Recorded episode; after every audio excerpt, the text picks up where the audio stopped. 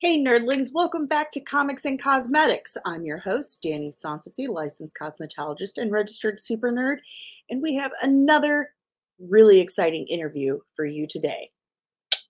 But before we go any further, make sure you smash that like button, torpedo that subscribe, and transport that notification bell to wherever you would transport a notification bell. I don't even know why I said that, but make sure you hit that bell so you get notifications whenever I'm back with another one of these awesome videos. Until then, let's get to the interview. Be vigilant day and night.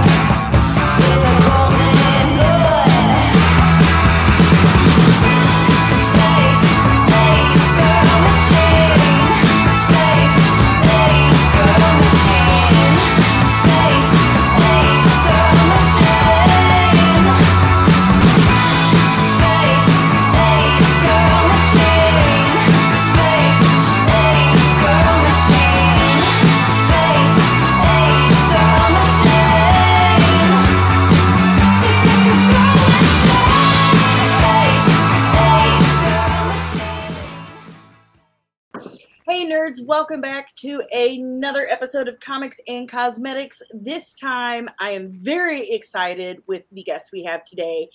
Ladies and gentlemen, nerds everywhere, I give you Mr. Dave Blass, the production designer of Star Trek Picard Season 3. Yay! Thank you so much for Thanks for coming on. I mean, you're kind of a rock star right now, in my opinion. I mean, I, I, oh, I, and it's gonna. If that cost me five bucks to tell you to say that, then it's worth it. Uh, but no, you know, the season, uh, the fans seem to like what we did, which is always a good thing. Uh, you know, it, it's it's uh, season three was an amazing run, and we got to do a lot of fun things, and uh, yeah, so it's been it's been good times. I cannot thank the entire cast and crew of Picard season three enough because I mean let's let's be real, Star Trek was waning, it was struggling. And uh, the fans were I mean, Strange New Worlds is great. I, I love Strange New Worlds, but we we just seem to kind of be rehashing things. And uh, we, we were losing the the new stuff of substance that really sucked in the Trekkies, you know? And episode one of season three, The Next Generation, just Mhm. hits you in the face. Like, yeah, how do you like that? How's that for Star Trek? And it was just, Mhm. it was just stunning. Your work on this season is just stunning. It not only, you know, gave new breath and life and made it feel like our Star Trek from the 80s had actually moved Mhm. forward into the future, but it was just nostalgic enough. It had just enough of the oh, what was the space crate you called it? The Yes. yeah, you had you you still had that. You had the right lines. I mean, I would see things and shoot you a message like, "What was that? Mhm. I know what that is." it was just Yeah. bravo. Well, it, you know, again, we not too. I, I think that the other shows like Discovery get a little bit of a bad rap because, the, you know, they started out on a mission to do something completely different. Yeah. And they're like, okay, we're gonna do Star Trek, but like a different take on it, kind of a reboot. And they went into it like, oh, we're gonna do something completely different. And then they just got slapped in the face by the audience, like, no, that was a bad decision. And then they go into season two and they're trying to, and it's like okay, well, they're not. It's kind of feeding off the audience. I mean, I think that one of the challenges that uh, the old Star Trek had was you got 22 episodes in a season to work out your kinks and figure out how what you're doing and get everyone on the same page and what works and what doesn't work. And then you go into the next season and you get another 22 episodes to figure it all out and to get everyone on board and the writers and this and you, and if you have a bad episode it gets buried in the 22 episode. But then when you go to 10 episodes it's a lot harder to to Yeah. do that and to really get, and then you then when you get the audience feedback you're like oh they like this they didn't like this uh, let's let's tweak that and then they they make adjustments. It's not as big of a thing but you know when you're just doing two uh, you know 10 episodes uh, it's a lot harder. So i think that you know strange new worlds and discovery both are, are doing amazing work uh, and you know we ha- as picard had the luxury of we were actually continuing the journey that they started in the next generation so Yeah. i mean i could have come in and, and really screwed it up and said we're going to make it look totally different and you know you know that looks so dated and i'm like no let's just make it look like that and you know eh, but and it wasn't easy because people didn't under necessarily understand what we were going for they're like okay this kind of looks cheesy 1990s i'm like no it's cheesy 2400 which is the you know the year that we're going for. And it's like this is what space looks like and and matter of fact star trek space. Uh, because it's just getting people to understand the difference between star wars star trek generic science fiction what a ship should look like and Right. and whatnot. It's, it's, a, it's a bit of a learning curve. Absolutely. And, and another big difference uh, that you have these days, as opposed to when we were kids and Star Trek was on air, was they were more episodic. There wasn't a, a real defined, overarching plot throughout the whole season. Star Mhm. Trek has always been known for its standalone episodes, but these days people expect that long, you know, connected arc throughout the season. So they really benefited from those standalone episodes. Like, okay, well, I've got this idea. Let's throw that out there and see how that plays. Mm-hmm. And because the seasons were between 22 and 26 episodes, I mean, you could be in the middle of still producing that season, say, well, that didn't play, so change this here. But exactly yeah so when you got the call that you were going to be production designer on mm-hmm. Star Trek Picard season three, first of all, did your head go like this? and second, like what was what was your initial like what was the inspiration you drew from to give us this more uh streamlined, sleek version of our Star Trek the Next Generation, but in the future? Well, bonus, uh, I got called and they said we want you to design seasons two and three, and we're shooting them back to back at the same time. So you really are going to be doing twenty episodes of Star Trek. Really? Uh, yeah. So that's how that went. So pe- uh, you know, a lot of people don't, you know, we, even even though we've said it a number of times, it's like we finished se- shooting season two on a Friday, started season three on a Monday. On a Monday. So there was no like because normally you take a six month break between seasons or whatever. We were just we rolled Right. right into the next one, which meant, you know, as I'm sitting here trying to figure out uh Soong and the spaceship launching and there's Borg running around in Picard's solarium and all that crazy stuff. We're also designing uh transporter rooms for season three. So we were doing basically for the last half of season two, we were doing season three as well. So it was all one on top of uh, another. So it was it was very exciting, but it's like the season two, in a lot of ways, it was kind of a primer because we built the uh, the bridge, which we it was a Stargazer. We turned it into the Titan. Uh, but most of season two was running around Los Angeles. Mhm. So it wasn't a ton of sci-fi stuff. So we had a little bit of sci-fi stuff, and then we had, but we were getting up to speed, which was, you know, it would have been better had it all been sci-fi because then it would have been easier doing it to shoot during a pandemic. But we had scenes with you know 200 extras at Disney Concert Hall, and uh, there was a lot of uh, big craziness in season two. Oh yeah. Uh, so, so in a lot of ways, season three was would have been easier to do because there were less locations and, and everything. But uh, it was, uh, but yeah. So, it, but my initial thing was we're not cr- doing something completely new. It's like my my inspiration was to look at Star Trek: The Next Generation and say, okay, this is what they did. This is why they did what they did, and and here is a you know look at a starship like a building. Uh, it's like this is how this is what an elevator looks like. What did an elevator look like 20 years ago? That's how much evolution our turbo lift should have.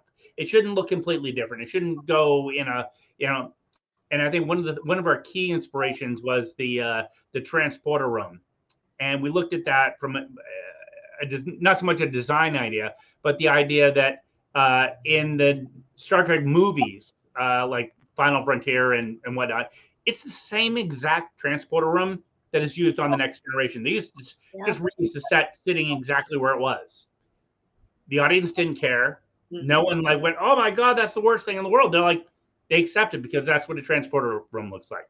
So we said, if if in a hundred years in in universe, a transporter room isn't going to change its design, why would it change dramatically in twenty years? So that was really what our what our uh, approach was. It's like let's just not reinvent the wheel. Let's just bring it up to up to speed. Uh, so that was really our idea, and and Terry liked the idea of of going a little bit more retro. So we were, you know, our kind of our design inspiration on that was the uh, the Dodge Challenger, which is they, you know, if you look at a Dodge Challenger now and one from the '60s, it, it's the same. You get the same vibe for it. This one's just upgraded. Uh, it's newer, it's sleeker, it's it's got, but it still has that same feeling. So that was our, our overall design goal. My favorite car, and I would love to have one in Nardo Gray. hmm And now I'll think I'll just get custom plates that say Titan on it. That seems to make sense to me. There you go.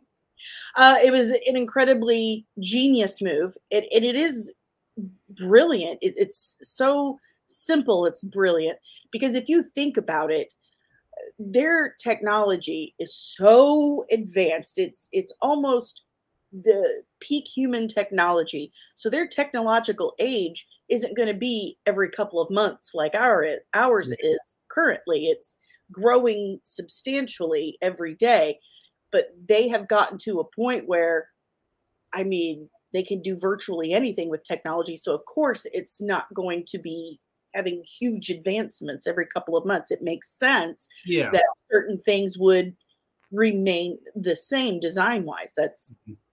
absolutely brilliant. And it was a fantastic move. I mean, the transporter room is absolutely stunning. The the ship itself just visually visually stunning, but it doesn't take you out at all of that Star Trek universe.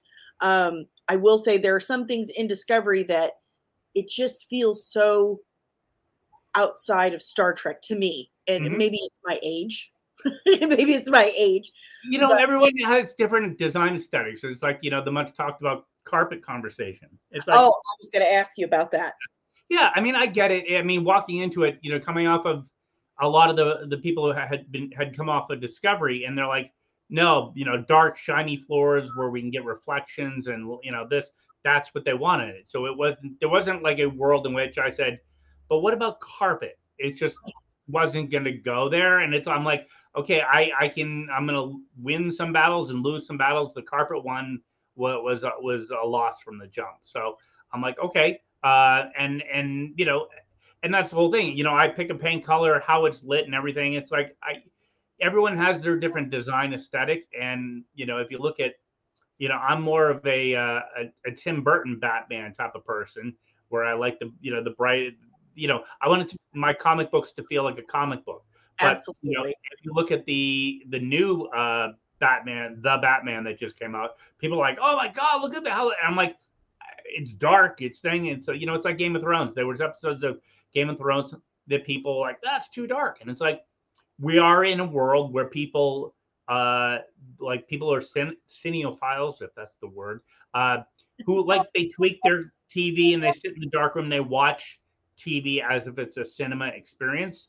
Yeah, and if you do that, you, you, it's not as dark as everyone thinks. But if you're sitting in a bright room and whatever, it's gonna look.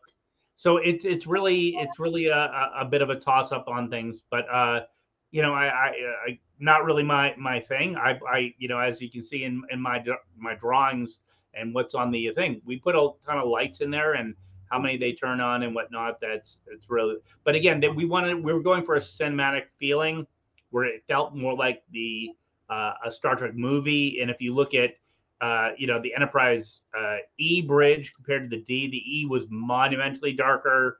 Uh, Mhm. even when they shot the the D bridge in uh, Generations, it was darker. So uh, it, it's a it's a different feeling because again, uh, how you shoot and do everything for TV is, is different than you do it for a feature.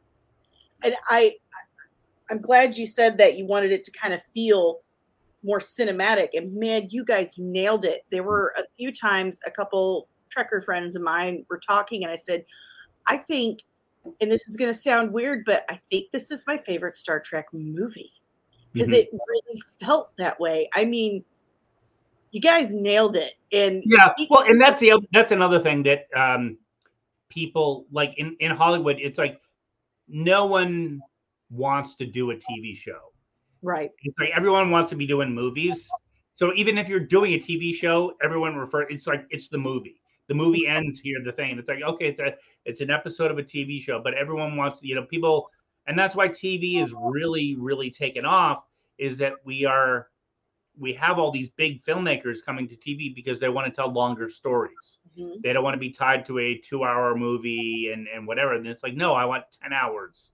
And and and that's really uh, what terry did with season three was to it's a, it's a 10 hour movie but broken up into really three different acts. If you take like the first couple uh, first uh three episodes and then the then the last three episodes and everything it really tells a different story uh for each one and and you hit different moments so Well, it was beautifully done. I mean, all of you guys, everyone, cast, crew, I mean, really just you can tell the passion that was put into this. You you can absolutely tell that every single person who worked on this was a fan of the franchise and felt passionately mm-hmm. about it and really wanted to deliver a, a love letter oh to yeah other fans. It, it truly, truly is. I can't tell you how many times I got choked up watching it. Like the oh, first I've got I've got probably a hundred emails from fans who are like, "I'm sorry, I just had to write you a letter saying, I, you know, this brought me to tears," and and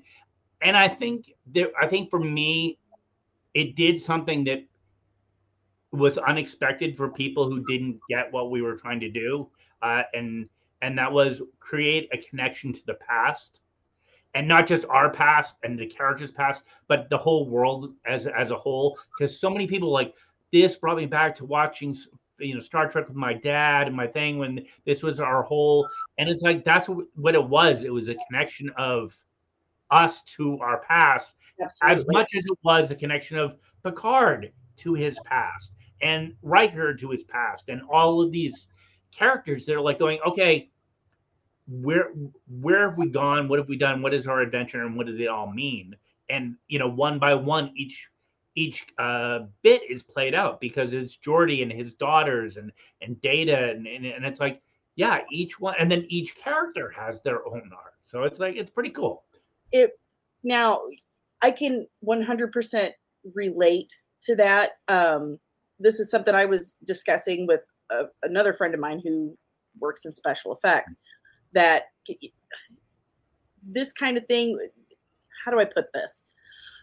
When we were kids it was the thing like at least once or twice a week after dinner you went to the living room or the family room and you watched a show together as a family Mhm. that was there everyone had like a show they watched with their family for my brother my father and i it was star trek the next generation 10 years ago this april i lost my little brother stephen Mhm. and when that first episode came out i came into my studio and i watched it by myself and i was just bawling i was just bawling because you remember that feeling Yeah, and I think that, that that's the key thing. It's like you remember that feeling, and I think there's a certain nuance that Terry and the writers hit that because there's a lot, you know, the the, the term the member berries, and Yes. that gets you used, and it's like, but it's literally it's a brush that you have. You're like, okay, I can paint with member berries,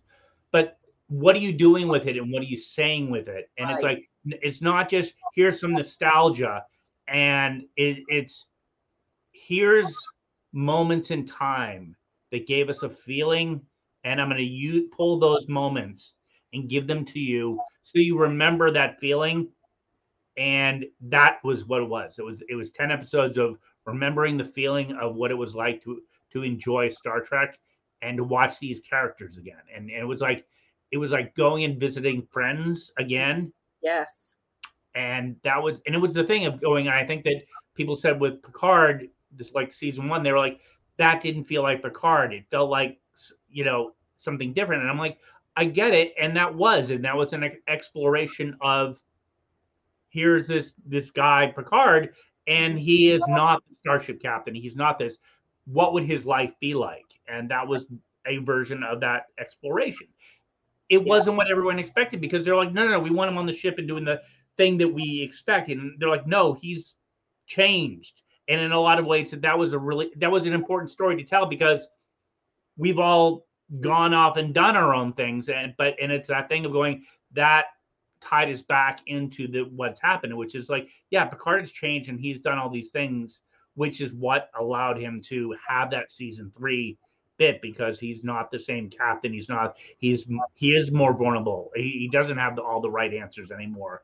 Uh he you know it's like and there are you know it's that thing and, and everyone's a little bit more vulnerable because you saw uh Riker and and like he's like I got a family and I've got a wife and I'm having struggles and and now I have to deal with this crisis. And am I up to the crisis? And can I am I going to make the right decision? And or are we going to screw it up all after all these you know we finally screw you know we thought we were cool and we're not we're going to die and well, um, a lot of people, and maybe it's it is something that does come with age, this kind of knowledge. But back when TNG was on the air, they didn't really have families; they were each other's family. Now they each individually have something of their own to lose, and some have already suffered extreme loss, like Mhm. Riker and Troi. They lost dad, they lost their son, and Mhm. that changes you on a Mhm. molecular level.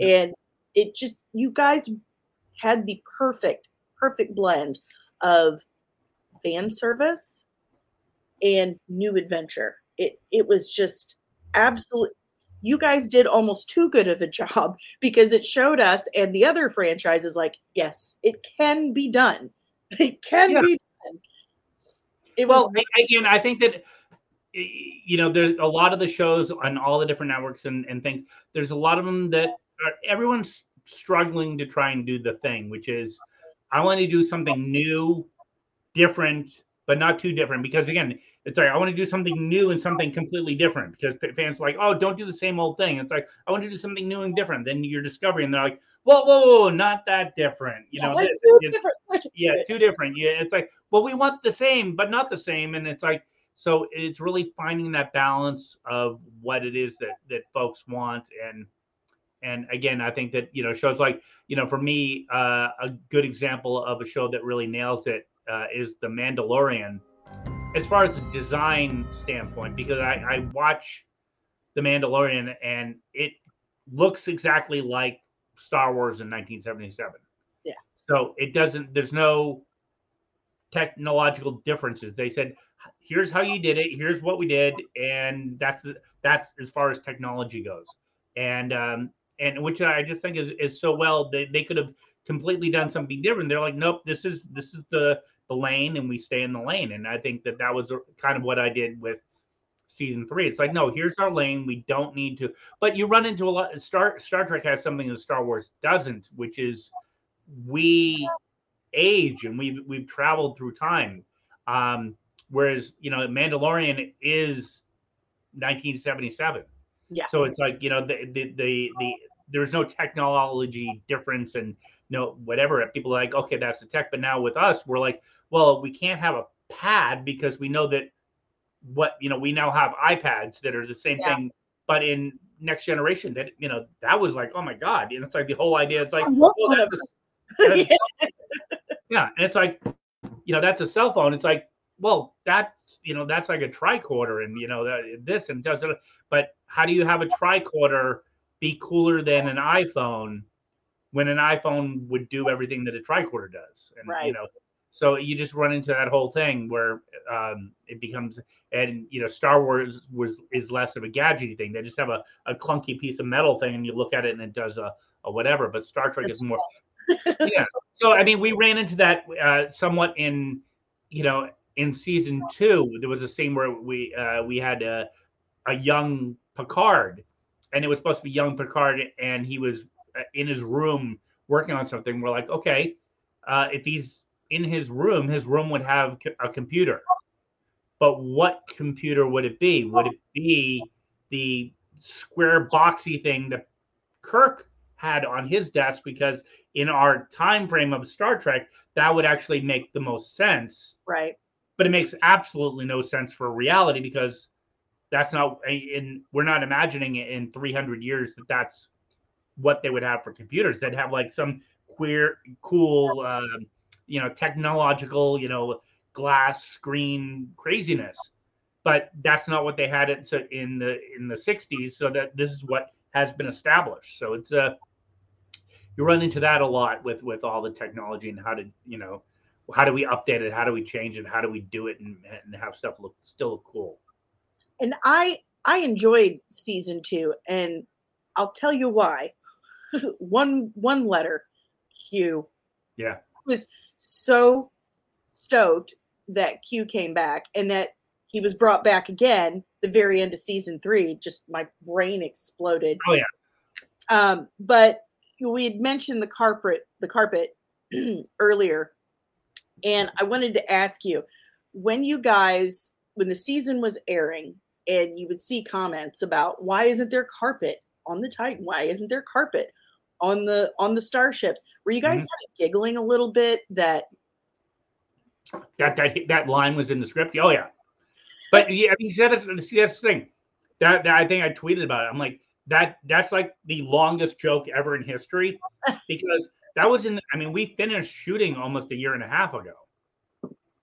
So we've and, and then season two hadn't aired. So then everyone watches season two, complains about the carpets, and I'm like, okay, you gonna it, and it's like it's in there. The joke is there's a payoff to the joke, and it's like, and I think that that's one of the reasons why Terry wrote it. It's like you know because we all miss that certain design aesthetic, and it's like and uh yeah, so it was it was such a a, a fun little th- nod to it, but yeah. so design wise like when you were building you know the actual transporter room and the the corridors and everything you know in, in star wars because we were talking about that a moment ago they'll need like a communicator you know and they'll see something like a like a lipstick or whatever like what kind of looks like it Mhm. just slap some paint on it use that i know for the stuff i do for this channel i repurpose a lot. Did you guys did you repurpose things you saw often or here and there or did was it mostly like buy the materials we'll build it we'll make it ourselves? It's uh, it was it was a, a mixture because I I think that part of the evolution in the last say you know five to ten years in in in our world is that you know you have things like 3D printers and uh, you know all that custom and you're like oh we'll custom make it.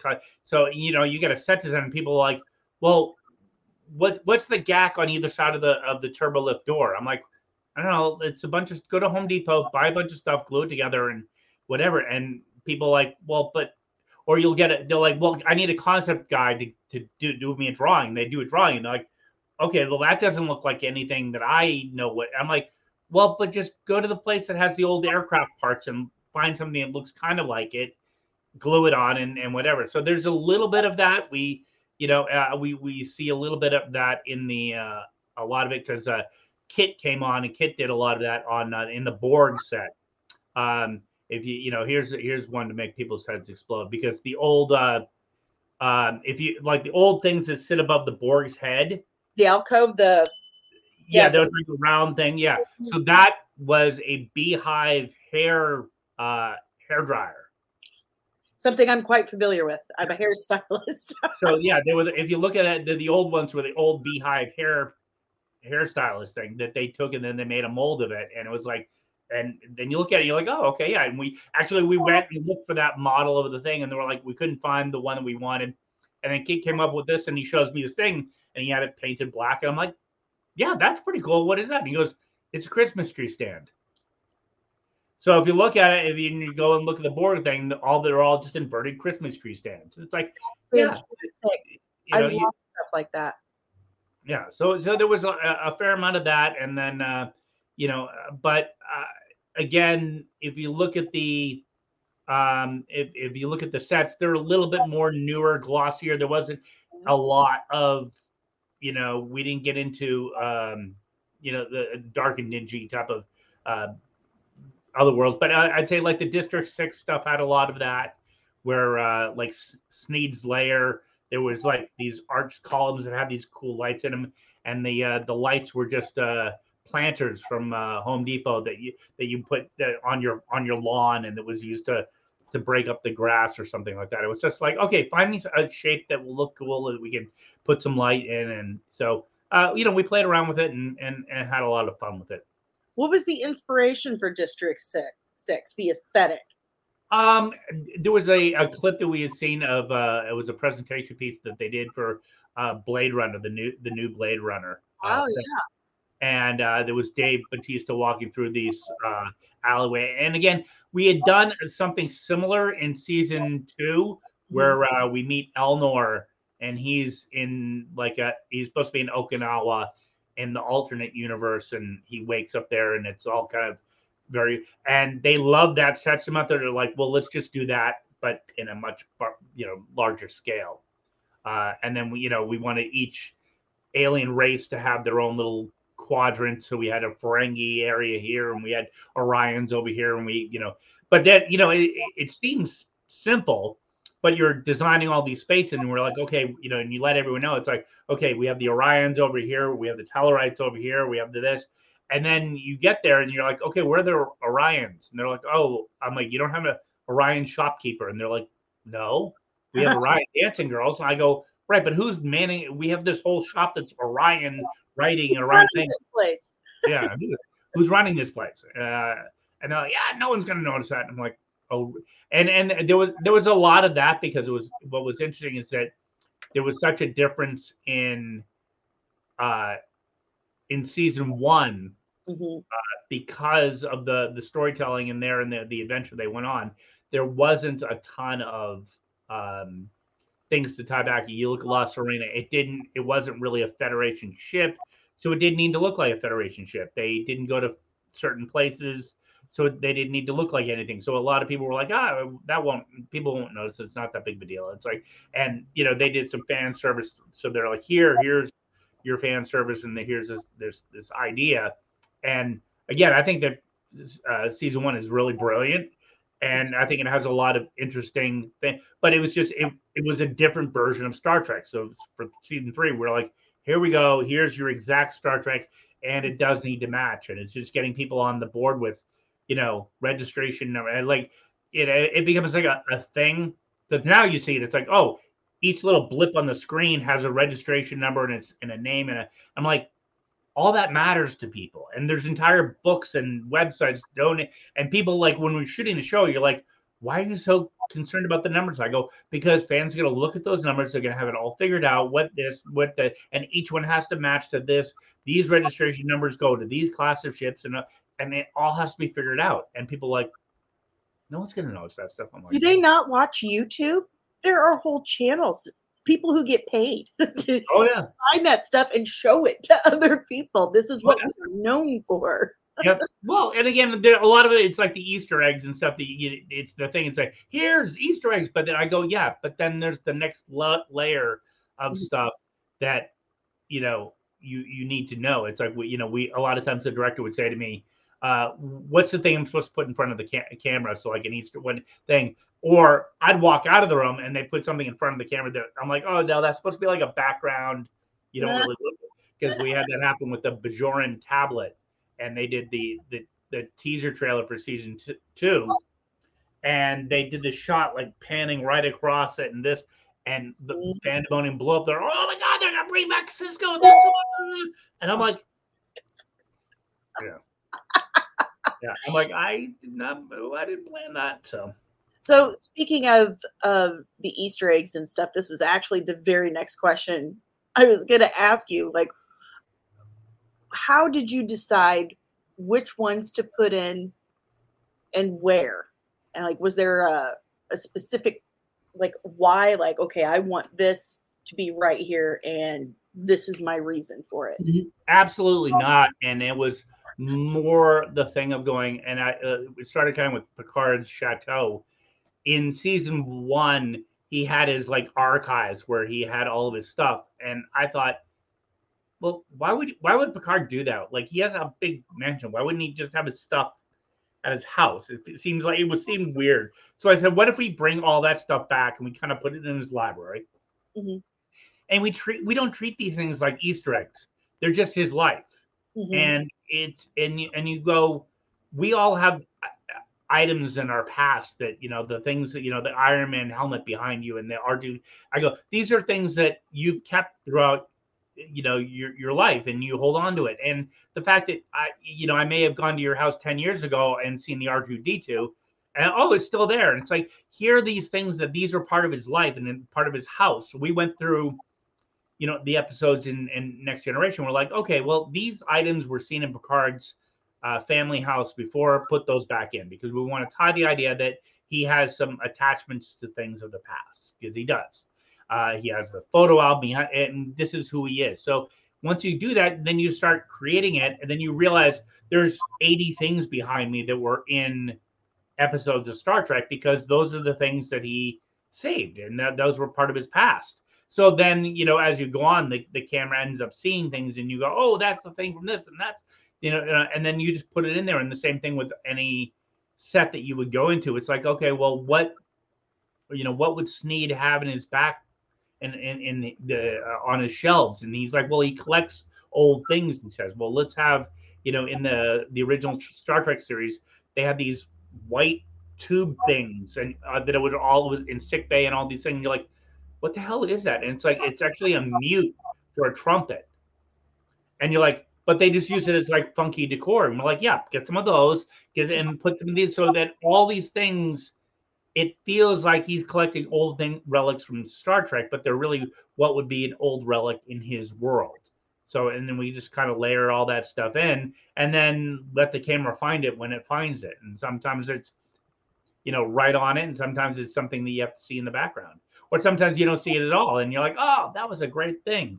Like we had uh Geordi Geordi's desk uh when we first see him uh on the view screen and it was all and it was like the desk was just filled with stuff and behind him had tons of stuff and then you see the shot on the view screen and it's like this and you couldn't see anything.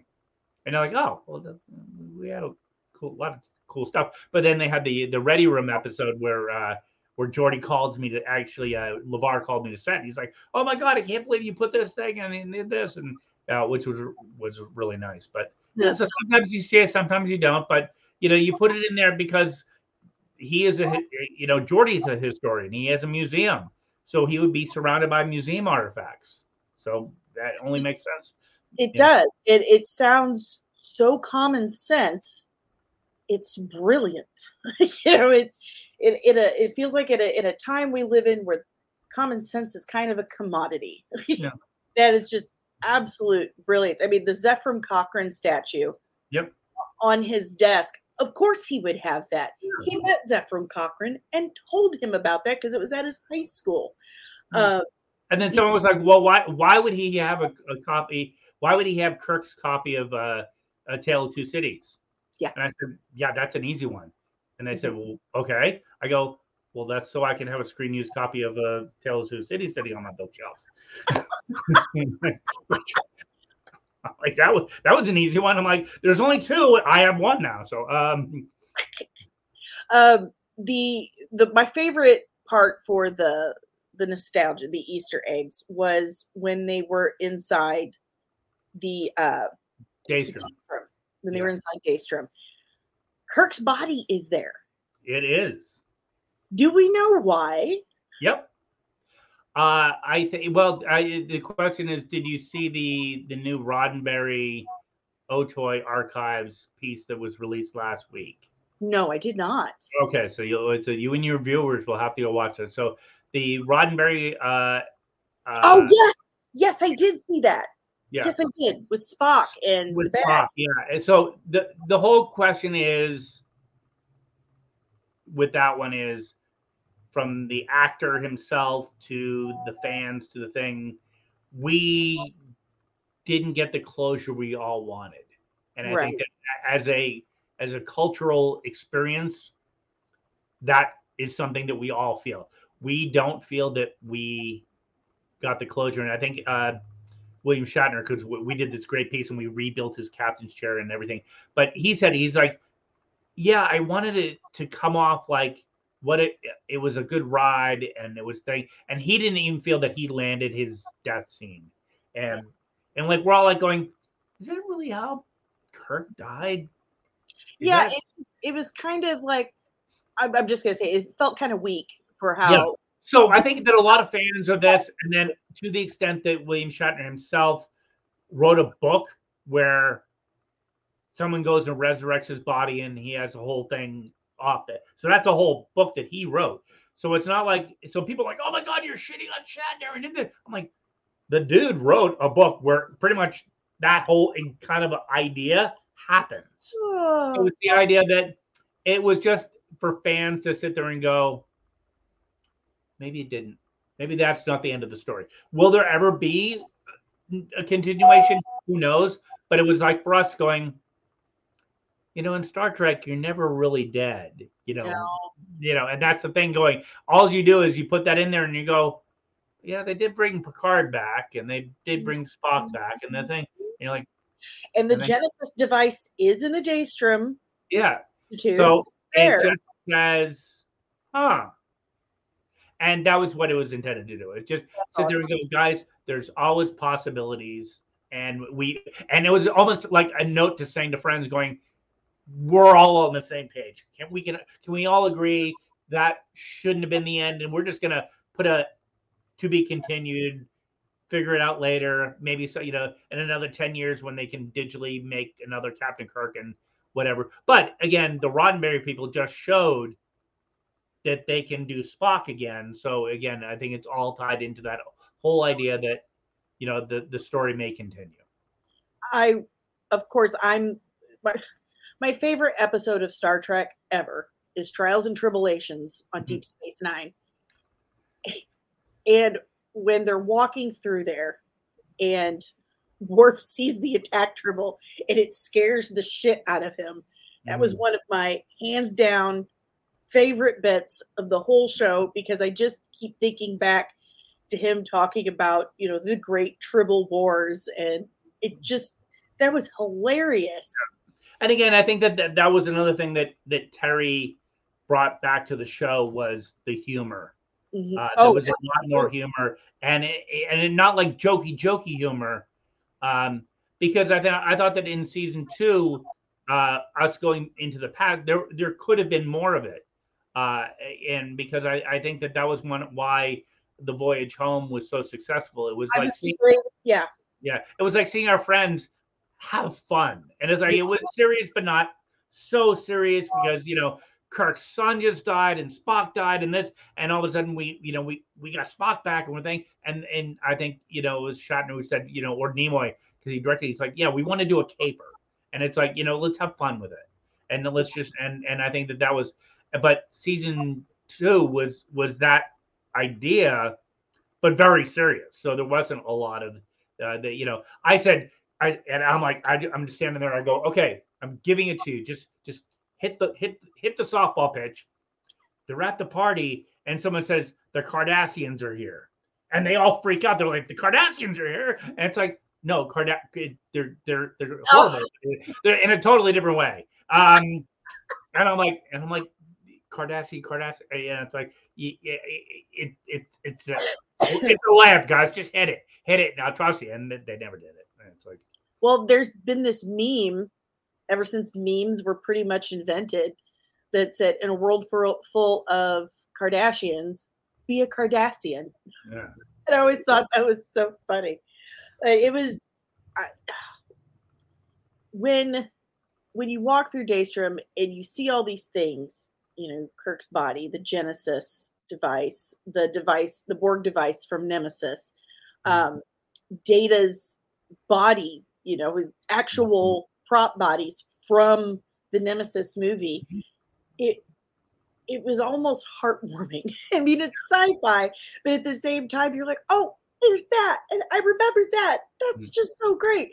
But when the Enterprise comes out, Oh yeah. they get on the bridge. I mean, everyone I know just cried, and we we did a show where we talked about a live show where we talked about you know how Picard saved Trek, and we all agreed that the reason why we felt so emotional when we saw that come out because it was like seeing this lifetime this lifelong old friend you hadn't seen in years and they show back up and you remember why why you were such good friends and it just just beautifully done i mean even the the wood grain the wood grain was just perfectly matched i'd be bravo Yeah.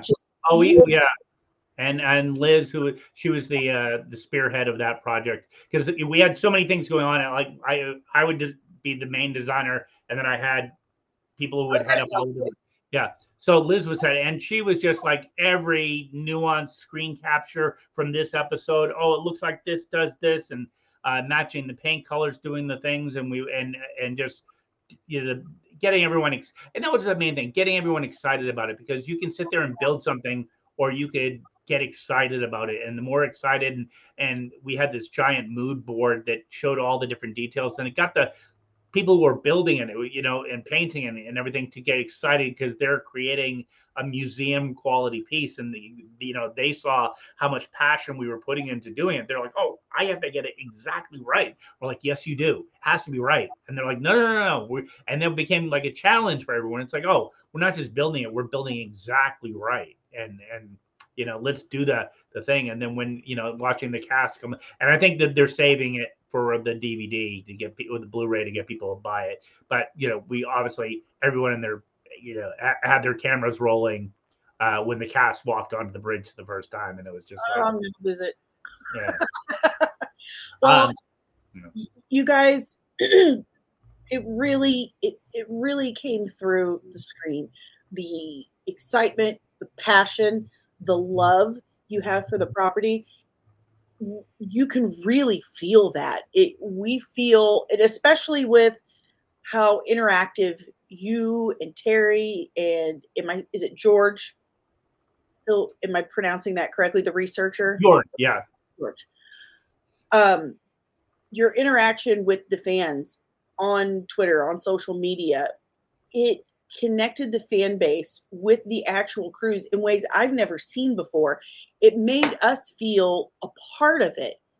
And I mean, this season has Yeah. been a nerdy experience that I really have nothing else to compare to. You guys made it feel like we made this with you.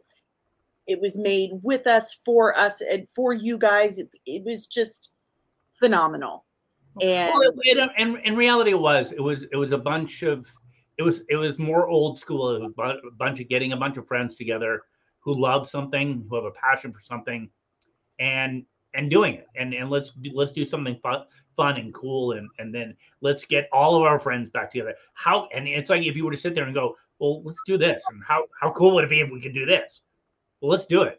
Well, how cool would it be if we brought back the Enterprise? Okay. But like, no, like the whole thing would rebuild it all. And we put Picard on it and Riker on it and do it on the thing. And then we go and fight the Borg.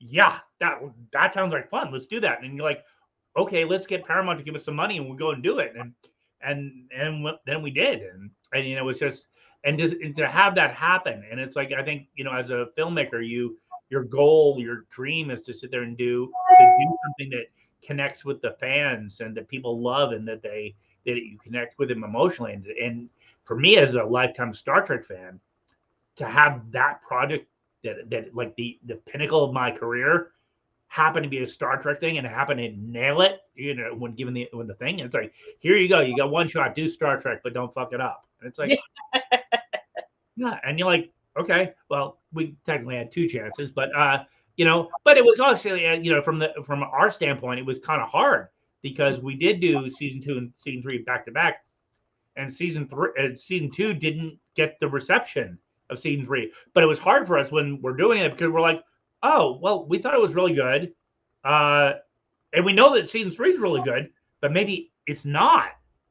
Maybe it sucks. And the whole time the season two is going on, we're like, did we screw up? Did we really drop the ball? And then season three, you know, becomes this gigantic thing. We're like, so I think for me, a lot of people are like, well, season two sucked, and I go, for a lot of us, it was it was really one big thing that Mhm. had a bunch of story arcs and and and things. So, but you know, that's why I give you know Terry all the the credit for writing season three and doing whatever. It's like you know we're just a vessel for his greatness, and you know you tell us what to build, we'll build cool things. I think we did fun stuff in season two, but it was not spaceshipy fun adventure stuff. It was you know I really hope he gets to hear you say that you're just a vessel for his greatness. he'll pay me five bucks if I say that. Yeah. So um, Oh, this, this, I mean, just this whole season, uh, I, I really enjoyed season two. It was wonderful seeing John de Lancie back. He was one of my hands down favorite aspects of the next generation. Him and Worf. Oh, Worf.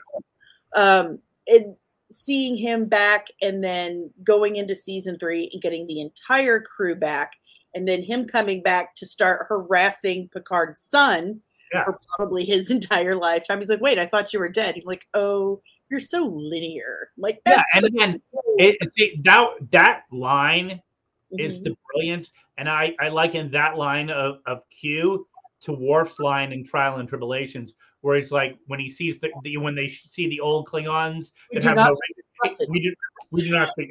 It's like boom, throw the line away and then and then walk it. I don't. We're not going to explain it. You're not going to the thing. It's just oh, you're you humans speak so lit think so linearly, and then it's like, and we're moving on because we're just going to not talk about it, and. And and that's and I just think that sometimes that's the best thing. It's like you're like you know is Q really dead? Is anybody you know? And that's really what I think that there was a, lot of that tone in eh, you know, and you know, everyone's joking on about Shaw, and it's like, is Shaw dead? It's like, or not, you know, it's like, uh, but again, I think if no one dies, there's no stakes, but also in, in the same thing, it's you know, it's the idea of like, okay, well, Q's back, and but if you look at it across the board, I would say that 99% of the people when they saw Q back, they're like, yes. No one went, oh my god, that doesn't align with it. It's like, no, That's not canon. yeah. Then it's like, wait, he died. It's like, yeah, and so does Spock. Um, but again, it, it's it's Watched any like sci-fi or supernatural shows. Yeah. Look at you die just means you get more work. yeah. Denise Crosby died, and then she kept kept on coming back and everything. Oh. And you know, we, we so and you know we were gifted to have her. So I um, was uh, really one of my uh, speculations was that Sela was involved. Tasha Yar's half Romulan daughter. I was I was really hoping to see that. I'm like, okay, well, maybe in Star Trek Legacy. Yeah. Well, again, it opens the door. It's you know, unfortunately, it it it's a unique thing because coming off of season two, where the the ratings weren't great, I don't think that maybe the network was. I don't think anyone expected Picard season three to explode as big as it did. It just it came out of nowhere and then it kept on going and going and going and going. And I think that uh, the ratings haven't. I think the last ratings that they had was season for like episode four. So we we haven't even gotten to the finale yet. Ratings because it takes so long to. But I think people are going to see that. Wow, we actually did something really special. You did. And unfortunately, we just got slapped in the face with a writer's strike, which means there aren't phone calls going to Terry to, hey, start writing a new thing because, you know, obviously that's not a thing. So uh, it's going to put a, a, a damper on everything, but hopefully, uh, you know, it takes a while to, you know, even though fans want it, Mm-hmm. Star Trek is set up on Paramount with, you know, they've got five shows at 10 hours a piece. That's 50, uh, 50 weeks of, of programming, uh, you know, so that's a year. So there's really no slot to drop in another show. But on this, on the flip side, you look at all the Yellowstones and things going, well, there's more than one night a week and thing. If Yeah. want it, you maybe maybe it's something worth looking at. I think that that's where the world is right I now. I agree with you. Listen, Paramount, stop being cowards and just create an entire Star Trek network. I'm just saying. Yep. It would it would go it would go over quite well. Yep. And you can start off with, you know, Star Trek Legacy. I think everyone would love to see that. So Oh, absolutely. It the way uh the way it, the finale went, it it's just a perfect transition. It really leaves it open. And I have my fingers and what toes I have crossed that not only does this rider strike come to a mutually beneficial resolution, but quickly hey, you guys can get to work. Yeah, mule yep. get to work on Star Trek Legacy already. Well, we all hope it, and then we all, you know, it's, it's also that thing of, uh, you know, Hollywood is is it's it's a job, so it's like it's that thing of going, you know, because I know that Terry had uh, he just did a pilot for uh, uh, Escape from Witch Mountain for uh, for Disney, uh, and he did that uh, right before Christmas.